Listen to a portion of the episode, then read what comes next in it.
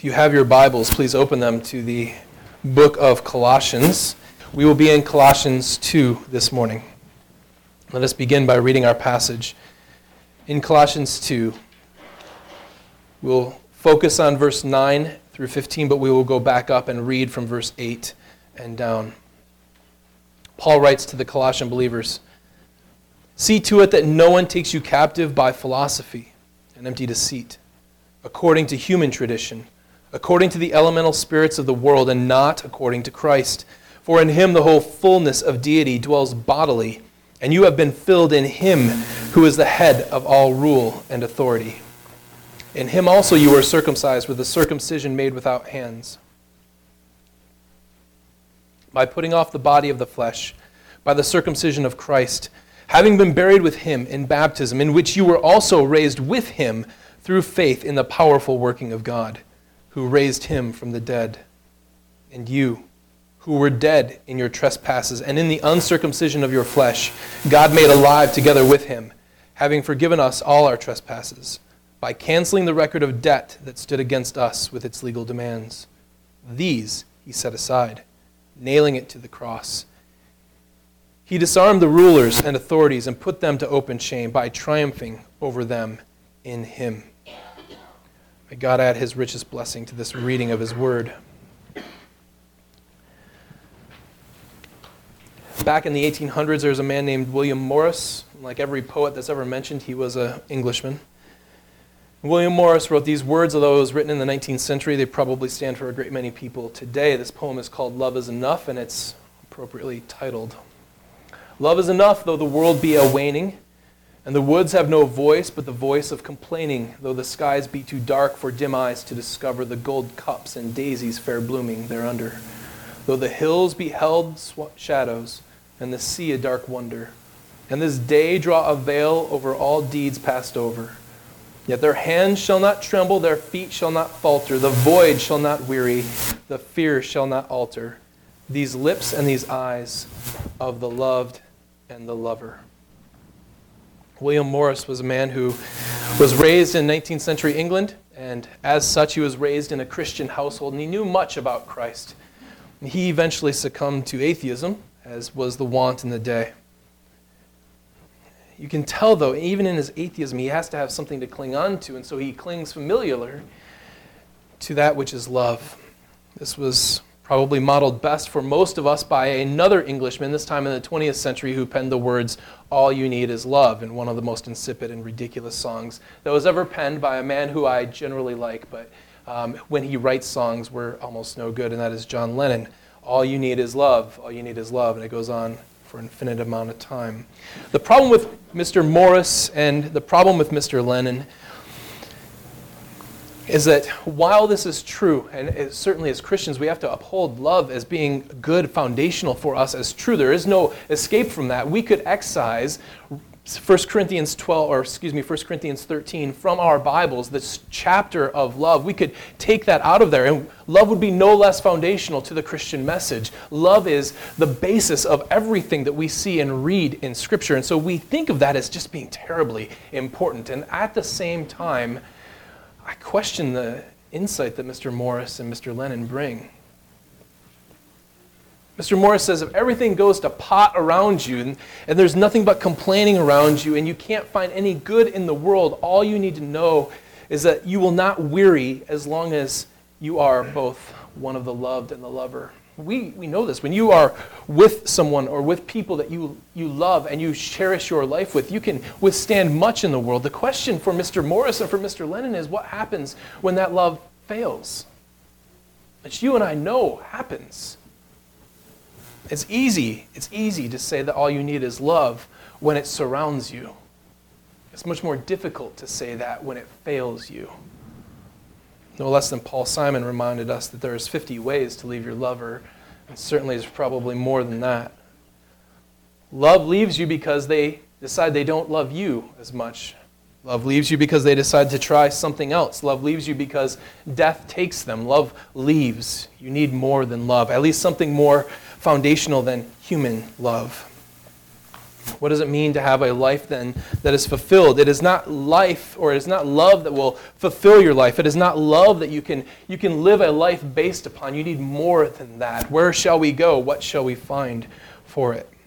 We talked several weeks ago about numerous ways that you can base your life on things like science or on things like success and fame and fortune, and all of these things will eventually pass away. They will serve you in no small manner toward your own destruction. It is fortunate then that we have a man like Solomon in the Old Testament. It is an amazing thing. Solomon is given wisdom, unlike any other man the world has ever seen. He is given wisdom and achievements and brilliance and in just overwhelming abundance. And yet, God allows him to be crushed as he goes through the rest of his life. And he eventually falls away from God. And one of the ways that we can read and wonder why does it God allow somebody who has all the wisdom that God himself provided for him to fall away, I think is found in the book of Ecclesiastes, written by Solomon, where we hear these words I, the preacher, have been king over Israel and Jerusalem. And I have applied my heart to seek and search out by wisdom all that is done under heaven. It is an unhappy business that God has given the children of man to be busy with. I have seen everything that is done under the sun, and behold, it is all vanity and a striving after the wind. What is crooked cannot be made straight, and what is lacking cannot be counted. I said in my heart, I have acquired great wisdom, surpassing all who were over Jerusalem before me, and my heart has had great experience of wisdom and knowledge. And I applied my heart to know wisdom and to know madness and folly, and I perceived this also was but a striving after the wind. For in much wisdom is much vexation and he who increases knowledge increases sorrow. He goes on to talk about his accomplishments, his, his wisdom, not just in applying good thoughts to living a good life, but even in intelligence, in science, in, in studying nature, in accomplishments, in building things, in women, 700 concubines. He, he talks about all this, and he comes back and he says it's all just vanity. There's nothing there. An Old Testament professor of mine said that it's, it's like soap bubbles. Vanity of vanities. It's all vanity. It's all just soap bubbles. They look pretty. They fly around for a little bit, but as soon as it touches even the hand of an infant, it's crushed. Where do we go to find happiness and joy? Where can we have something that's more secure? Psalm 34 would lead us to God. First 10 verses of that psalm read I will bless the Lord at all times. His praise shall continually be in my mouth. My soul makes its boast in the Lord. Let the humble hear and be glad. O magnify the Lord with me, and let us exalt his name together. I sought the Lord, and he answered me and delivered me from all my fears. Those who look to him are radiant, and their faces shall never be ashamed. This poor man cried. The Lord heard him and saved him out of all of his troubles. The angel of the Lord encamps around those who fear him and delivers them. Oh, Taste and see that the Lord is good. Blessed is the man who takes refuge in him.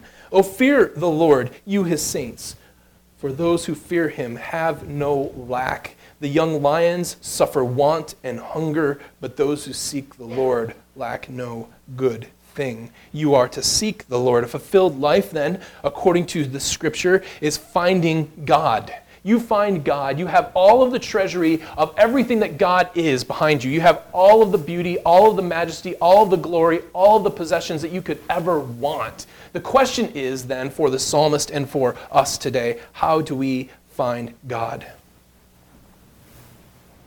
The Jews certainly would have said they knew exactly where God was, and they would have gone to the temple. They would have said, In the temple, we've got four rooms, and inside those four walls, we've got a room which is the Holy of Holies. And in that Holy of Holies, there is an ark, and in that ark, and on that ark lands the glory of God, and that is where He is to be found. And everywhere we go, we know that that is where God is. And you can go to Jerusalem and you can see the spot, the very spot where that temple stood. And we should emphasize where that temple stood because it stands there no longer. There is no ark. There is no Holy of Holies. We come then to the book of John. John, as we've read already, and we've already made reference to this in the book of Colossians, talks about the Word becoming flesh and dwelling among us. That, like that tabernacle that followed the people around, God has now, instead of dwelling within a temple, inside a, a man made structure, inside a, a four walled building, He has now registered and made Himself known in the body of a man that is Jesus Christ. And He has put on flesh, a nature that He did not have before. He puts that on and becomes real man. All God, all man, and he dwells with us. And that is where Christ is to be found. If God is to be found, it is to be in Jesus Christ. Famously, we can read in the passage in John 4, verses 19 to 24, the Samaritan woman who has come out to meet him, and they talk about a number of things. And eventually, the woman turns to him and says, Sir, I perceive that you are a prophet. Our fathers worshipped on this mountain, but you say that in Jerusalem is the place where people ought to worship. Jesus said to her, Woman, believe me, the hour is coming when neither on this mountain nor in Jerusalem will you worship the Father. You worship what you do not know. We worship what we know, for salvation is from the Jews, but the hour is coming and is now here when true worshipers will worship the Father in spirit and truth. For the Father is seeking such people to worship him. God is spirit, and those who worship him must worship in spirit and truth. Jesus announces the completion and the end and the destruction of the temple in that. And John also famously talks about Jesus referring to himself as the temple. If you are to find God, you are to find him in Jesus Christ. Paul says essentially the same thing. Listen to these words in verse 9 For in him the whole fullness of deity dwells. It is in Christ that all of deity dwells. But let us clarify just a little bit more. And remember, I said that these, this passage was based off of Colossians 1 18, or it was based off of Colossians 1 15 through 20, which we read several weeks ago. Specifically, though, of importance here is verses 18 through 19. So read those with me if you want to flip back just one page earlier in Colossians. And you can see that Paul if we consider this to be an early Christian confession, Paul is unpacking these verses for us here, and I want to make a very clear connection about where Jesus is to be found. Verse 18. And he, that is Jesus, is the head of the body, the church. He is the beginning, the firstborn from the dead, that in everything he might be preeminent. For in him all the fullness of God was pleased to dwell so when you come over to chapter 2 and you read, For in him the whole fullness of deity dwells bodily, you read that and you say, Oh, that sounds a lot like that former hymn that we read, or that former creed, whatever it happened to be in the early church. That sounds a lot like him. And then you hear this word bodily. And scholar after scholar after scholar says, okay, there are some people who think that's a reference to the church, but it just can't be a reference to the church. That is clearly a reference to the incarnation of Jesus Christ. I'm telling you, man, I cannot read that and not link back to 1, chapter 1. That it, when it says the whole fullness of him dwells in, or excuse me, for in him the whole fullness of deity dwells bodily, that bodily, if we are to see that as a reference back to verses 18 and 19, that almost has to be a reference to the church. Where does the fullness of God dwell? It dwells in Christ, who, whose body is the church. One, I didn't give you your blanks. We should calm down and do that. a fulfilled life is formed in the body of Christ. It is formed in the body of Christ. In the same vein, you can read in Ephesians, the end of the first chapter, verses 22 and 23. And he put all things under his feet and gave him as a head over all things to the church, which is his body. And listen to the way Paul talks about it, which is his body. The church is his body, the fullness of him who fills all in all. Just as when Christ came in the flesh in the first instance and says, This is the temple of God, he talks to the people around the temple and he says, You can take down the temple, you can tear it down, and in three days I'll build it back up. They say, well, that doesn't make any sense. It took us like 44 years, man, to make that. And that was a whole bunch of us working together, and it's still not completed. And John then says, oh, you guys didn't get it. He was talking about his body. The temple of God was the body of Christ, and now the body of Christ has become his church. Listen, if you want to know Christ, There's a very easy way that you can think that everything can be privatized for you. All you've got to do is pray a prayer. You've got to say a couple of nice things. You've got to keep him in your heart somehow. Somehow keep him in your heart, and you can experience all of the pleasures and all of the fullness that deity has to offer. And Paul continually comes back and says, No, no, no, it's found in the church. In the church. It's always in the church. How do you get to Christ out in the wilderness? People always talk about that. Well, I can I can find God out in the wilderness. But you can't, I mean, you can kind of, but He's not there fully. You, mean, you realize everyone who loves nature goes out into nature for like a week and then returns home. You know why? Because nature is there to kill you people. It's filled with spiders and bears. It gets cold, it gets hot. You can't grow things for a week. You've got to till the land, you've got to do everything else. You eventually return to a home that has heat and cool and running water and food in a refrigerator that's all neatly done for you because nature will kill you. You can talk all you want to about finding God there, but what do you do? You leave there. You don't stay there. We talk about people being stranded in the wilderness. That's not where we want to leave people. You don't find God out in nature. Where do you go to find Christ? You don't just find him in Scripture. You do find him in Scripture, but fully and most fervently, you find him in the body of Christian belief. You find him here in the church. 1 Corinthians 12 talks like this. If you'd flip back there with me.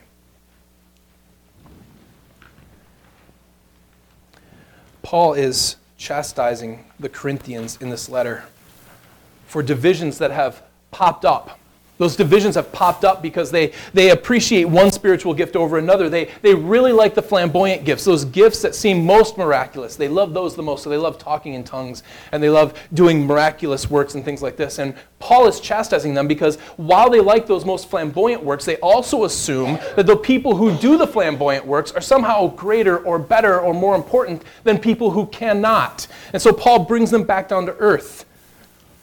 And he does this by a metaphor to the body. And this is what he says. In verse 12, 1 Corinthians 12, verse 12.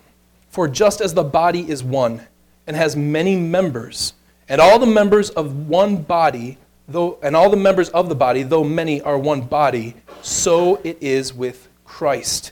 For in one spirit we were all baptized into one body, Jews or Greeks, slave or free, and all were made to drink of one spirit. What's, what's he saying there? He's saying to the Corinthians, you esteem one person higher than another. And, and you think that you can sort of exist on your own as though this is a hierarchy. He says, no, guys, this is a body. And you need all the parts of the body to function well. And notice again, he calls the body Christ. He doesn't reference it as the body of Christ. He says literally, this is Christ. So it is with Christ. That Christ is a reference to the church. You can't function individually. You are not more important. Because you might be functioning as a kidney doesn't mean you don't need the liver. For us, it's different. It's not as though he goes on to say this. Let's read a little bit further, because what he's going to say is fairly helpful here. For the body does not consist of one member, but of many. If the foot should say, Because I am not a hand, I do not belong to the body, that would not make it any less a part of the body. He says, You were baptized into one spirit. You were baptized into unity, and you were dividing that unity out. You are making it one thing and more important than another person. And Paul says that can't possibly be. It is a member of the body. Just because the foot says I'm not a hand doesn't mean it's any less part of the body. What we're doing is similar but totally different. As feet, we think that we can cut one of ourselves off and still be the body of Christ. We think that we can be a severed foot walking around in the woods, finding Christ. And Paul says, no, no, no. The fullness of the body of Christ is found in everybody collectively together because they all have something that you lack. You cannot, on your own, ever experience the fullness of Christ. You need brothers and sisters to do that. James 5 14 through 16 says this Is anyone among you sick? Let him call for the elders of the church and let them pray over him, anointing him with oil in the name of the Lord. And the prayer of faith will save the one who is sick, and the Lord will raise him up. And if he has committed sins, he will be forgiven. Notice the therefore here. Therefore, confess your sins to one another and pray for one another that you may be healed. At no point in time does he say, go off in the woods, close your eyes, meditate a little bit, and confess your sins. Notice where he points you to. He doesn't say, make sure that you are continually confessing your sins to God in secret. He says, you will confess your sins to one another so that you might be healed. You don't lay in your bed alone, privately, praying that God will heal you. You do what?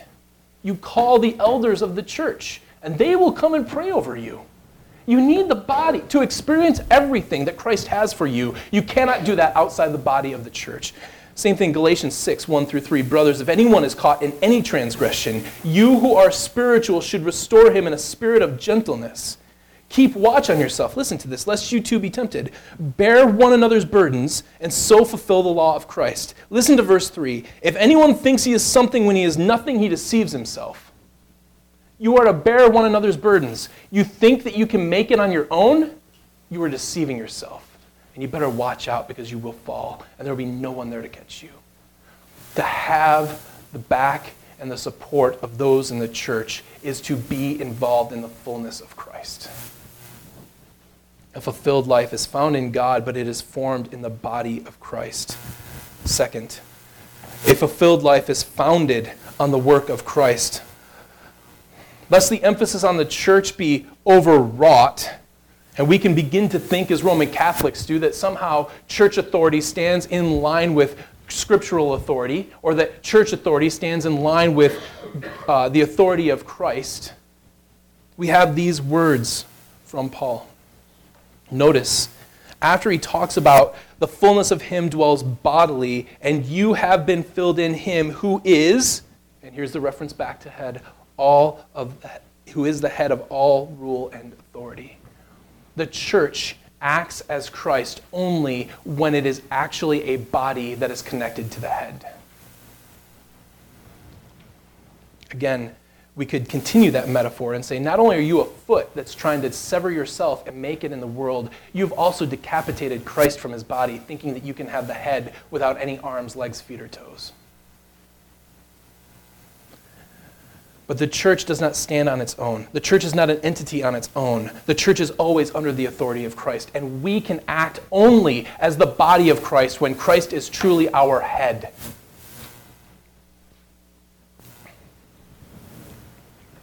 Furthermore, You'll notice how, in all of this, it is the work of Christ that is front and center. Although the church has a responsibility here, it is Christ that is front and center. You have been filled in Him, who is the head of all rule and authority. In Him, you were circumcised with a circumcision made without hands, the putting off of the body of the flesh, by the circumcision of Christ, having been buried with Him in baptism, being raised with Him.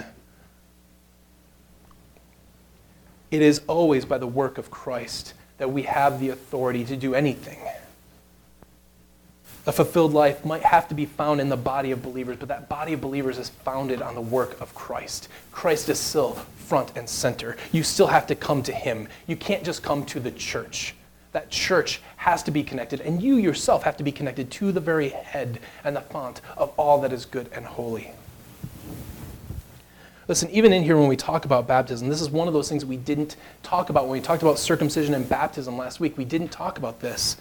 But even in baptism, Baptists, we talk about the symbolism of baptism. We say that in Christ we are then buried, and, and in the water we are put where we, we cannot live, and then we are raised to walk in the newness of life. And that not only symbolizes being buried with Him and being risen to new life, it also symbolizes the fact that we are washed of our sins, and it's symbolic, it's symbolic, it's symbolic. It's not, it's not just symbolic, guys. It's not just symbolic. Because we only view it from the, the viewpoint of the person being baptized. But you know what we don't do when we baptize people? When Sally comes to me and she says, Listen, Pastor, I've been convicted of my sin and I've repented, and I think that I need to be baptized. I don't say, okay, Sally, you tell me what you know of Christ, and you tell me and you confess who Christ is to me, and, and when she does that, I say, okay, okay, so here's what we're going to do. We're going to go to the bathtub, I'm going to fill it up, I'm going to dunk you, and we're going to be good. We don't do that. We gather the church and we publicly baptize somebody.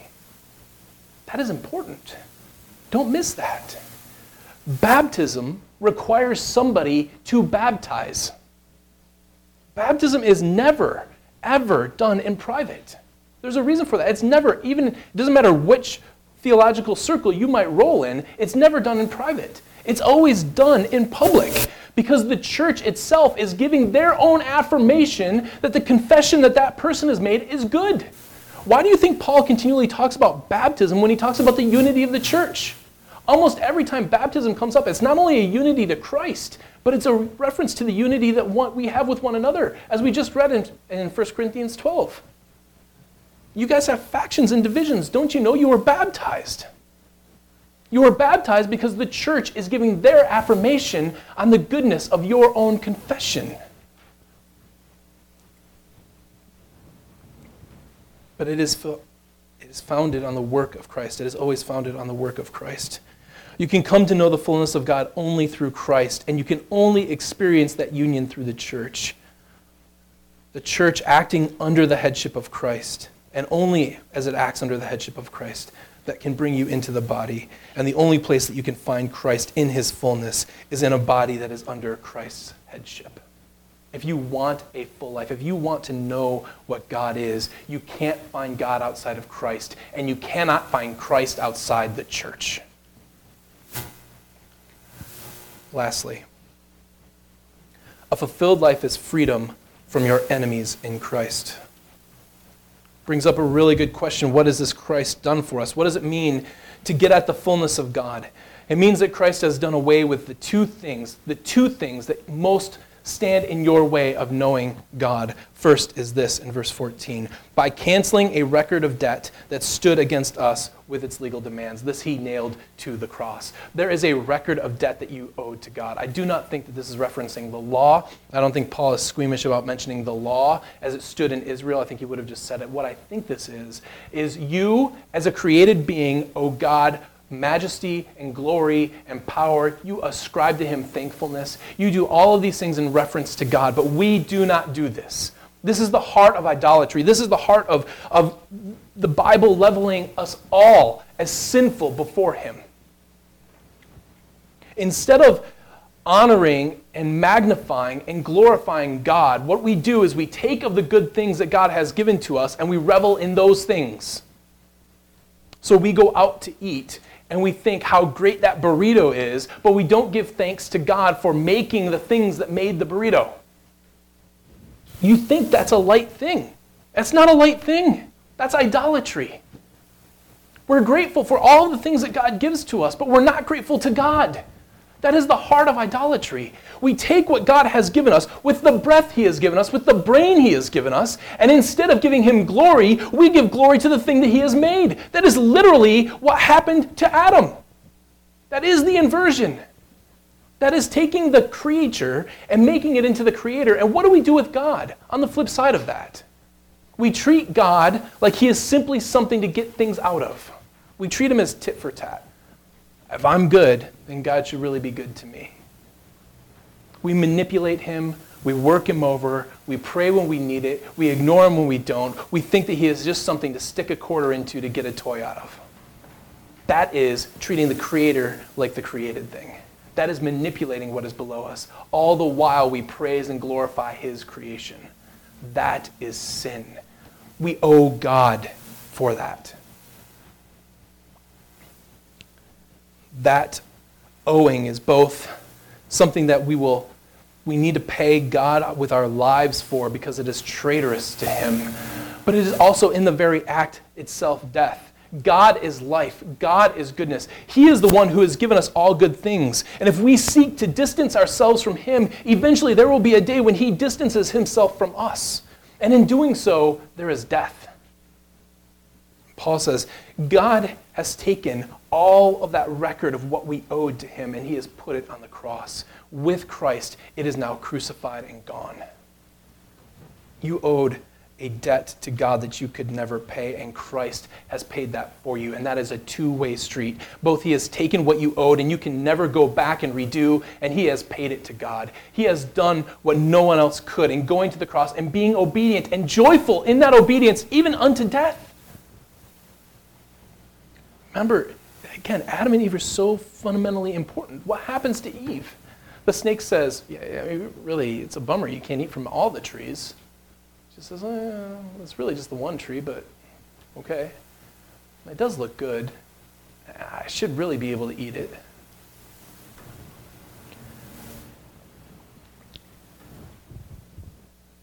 Christ comes to the world, and although everything is taken from him, his people do not recognize him, his disciples leave him. Everything is taken away from him. He's not told, you get the run of the mill, except for this one little thing. He's told, everybody's against you, be obedient to me. And he's obedient to the point of death and even death on a cross. All of our deeds, all of the things that we have done wrong, Christ has done right. So Christ has done everything that we owed to God. And on the flip side, God has treated Christ as we deserve to be treated. And he has crucified him instead of us. Secondly, he has not just taken away our sin from us, which is not only noted here, but noted further up when it talks about circumcision. And in verse 13, being dead in our trespasses, and he has forgiven us all of our trespasses. But in verse 15, he has also disarmed the rulers and authorities and put them to open shame. This sounds a lot like the book of Ephesians, chapter 6, where we read this in, verse, in, in chapter 6, verses 10 and down. Finally, be strong in the Lord and the strength of his might. Put on the whole armor of God, that you may be able to stand against the schemes of the devil. For we do not wrestle against flesh and blood, but against rulers and powers and authorities, against cosmic powers over this present darkness, and the spiritual forces of evil in the heavenly places. Paul is saying he has put them to open shame, which is really funny and ironic because of how he died. I mean, the whole purpose of a cross was not just to kill somebody. The Romans had better ways to do that. That's expensive, by the way. You gotta, you gotta go get wood, and you've gotta have soldiers around to do it. It's much easier just to run somebody through with a sword. It wasn't just to kill people that they did that. They killed people that way because it was humiliating and shameful. They would line roads with crosses, with people being crucified on them, simply to demonstrate this is what happens. Not only when you, when you fight against Rome, but these are the people you're sending. Look at them. They're naked. They can't come down from the cross. They die because they are unable to keep breathing.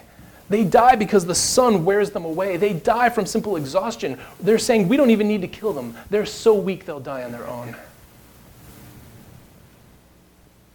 It was a complete degradation of dignity. And Christ goes through that. But Paul says that he disarms them. That is literally, literally, just as we read earlier when it talked about putting off the flesh it is an unclothing. He, I don't know why they translate it this way. He unclothes them. No longer is he naked on the cross, but being naked on the cross somehow derobes them. They stand naked and ashamed before God because of it.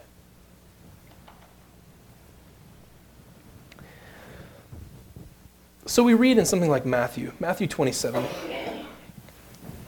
And about the ninth hour, Jesus cried out with a loud voice, saying, Eli, Eli, lema sabachthani that is, my God, my God, why have you forsaken me? And it seems like what that should be read as is Christ going to the cross and him being crucified and all of the burden wearing him down so that in his final moments he has actually realized that God has turned away from him that all of the lies of Satan have finally like, come home for him, that he has finally committed himself the fact that God is not with him. He knows that it's all been a waste, and he's saying, My God, why have you forsaken me? It's easily read that way. But that is simply the first line of a psalm, that first line of Psalm 22 which reads, My God, my God, why have you forsaken me? Why are you so far from saving me from the words of my groaning? Oh my God, I cry by day, but you do not answer, and by night, but I find no rest. But that psalm doesn't end there. It's not a psalm of God disposing of his people and leaving them to rot. It is actually a psalm of, even in the midst of the worst trial, of hope in God. So it ends with this, or in the middle of it, it says this I will tell of your name to my brothers. In the midst of the congregation, I will praise you. You who fear the Lord, praise him. All you offspring of Jacob, glorify him and stand in awe of him, all you offspring of Israel. It goes on to say, The one who is afflicted, you will not leave afflicted. Far from being a cry of dereliction, it's a cry of hope.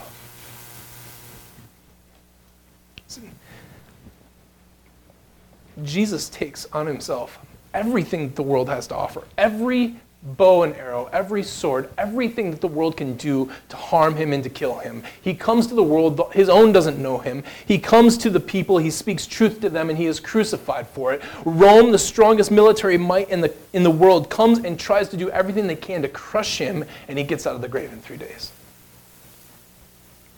Satan uses his only and his most powerful weapon, death. And Paul says for three days it held him and then God resurrected him.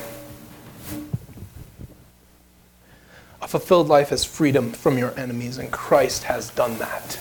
Christ has freed you from the enemy of the debt that you had that keeps your soul from God. That is no longer there.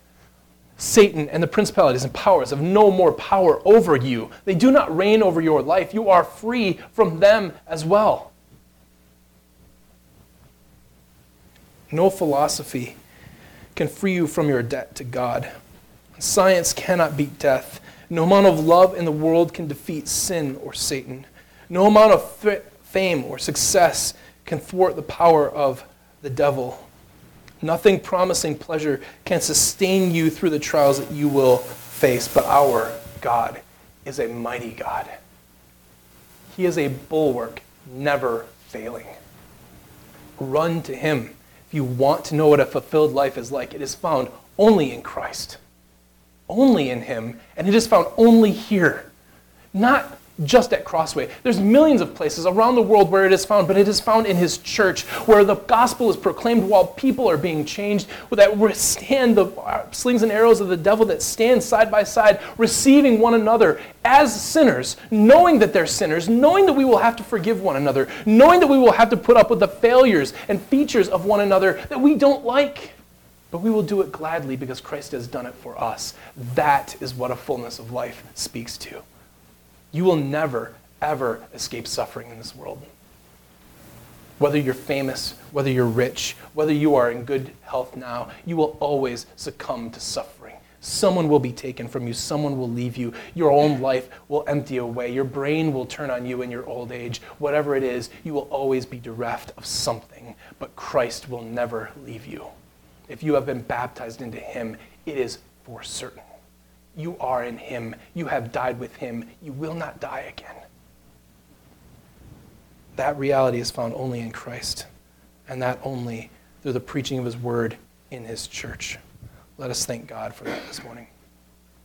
Father God, you are good to us and kind in so many ways, and you have given to the world not only your Son, Jesus Christ, but his bride, his body, the church.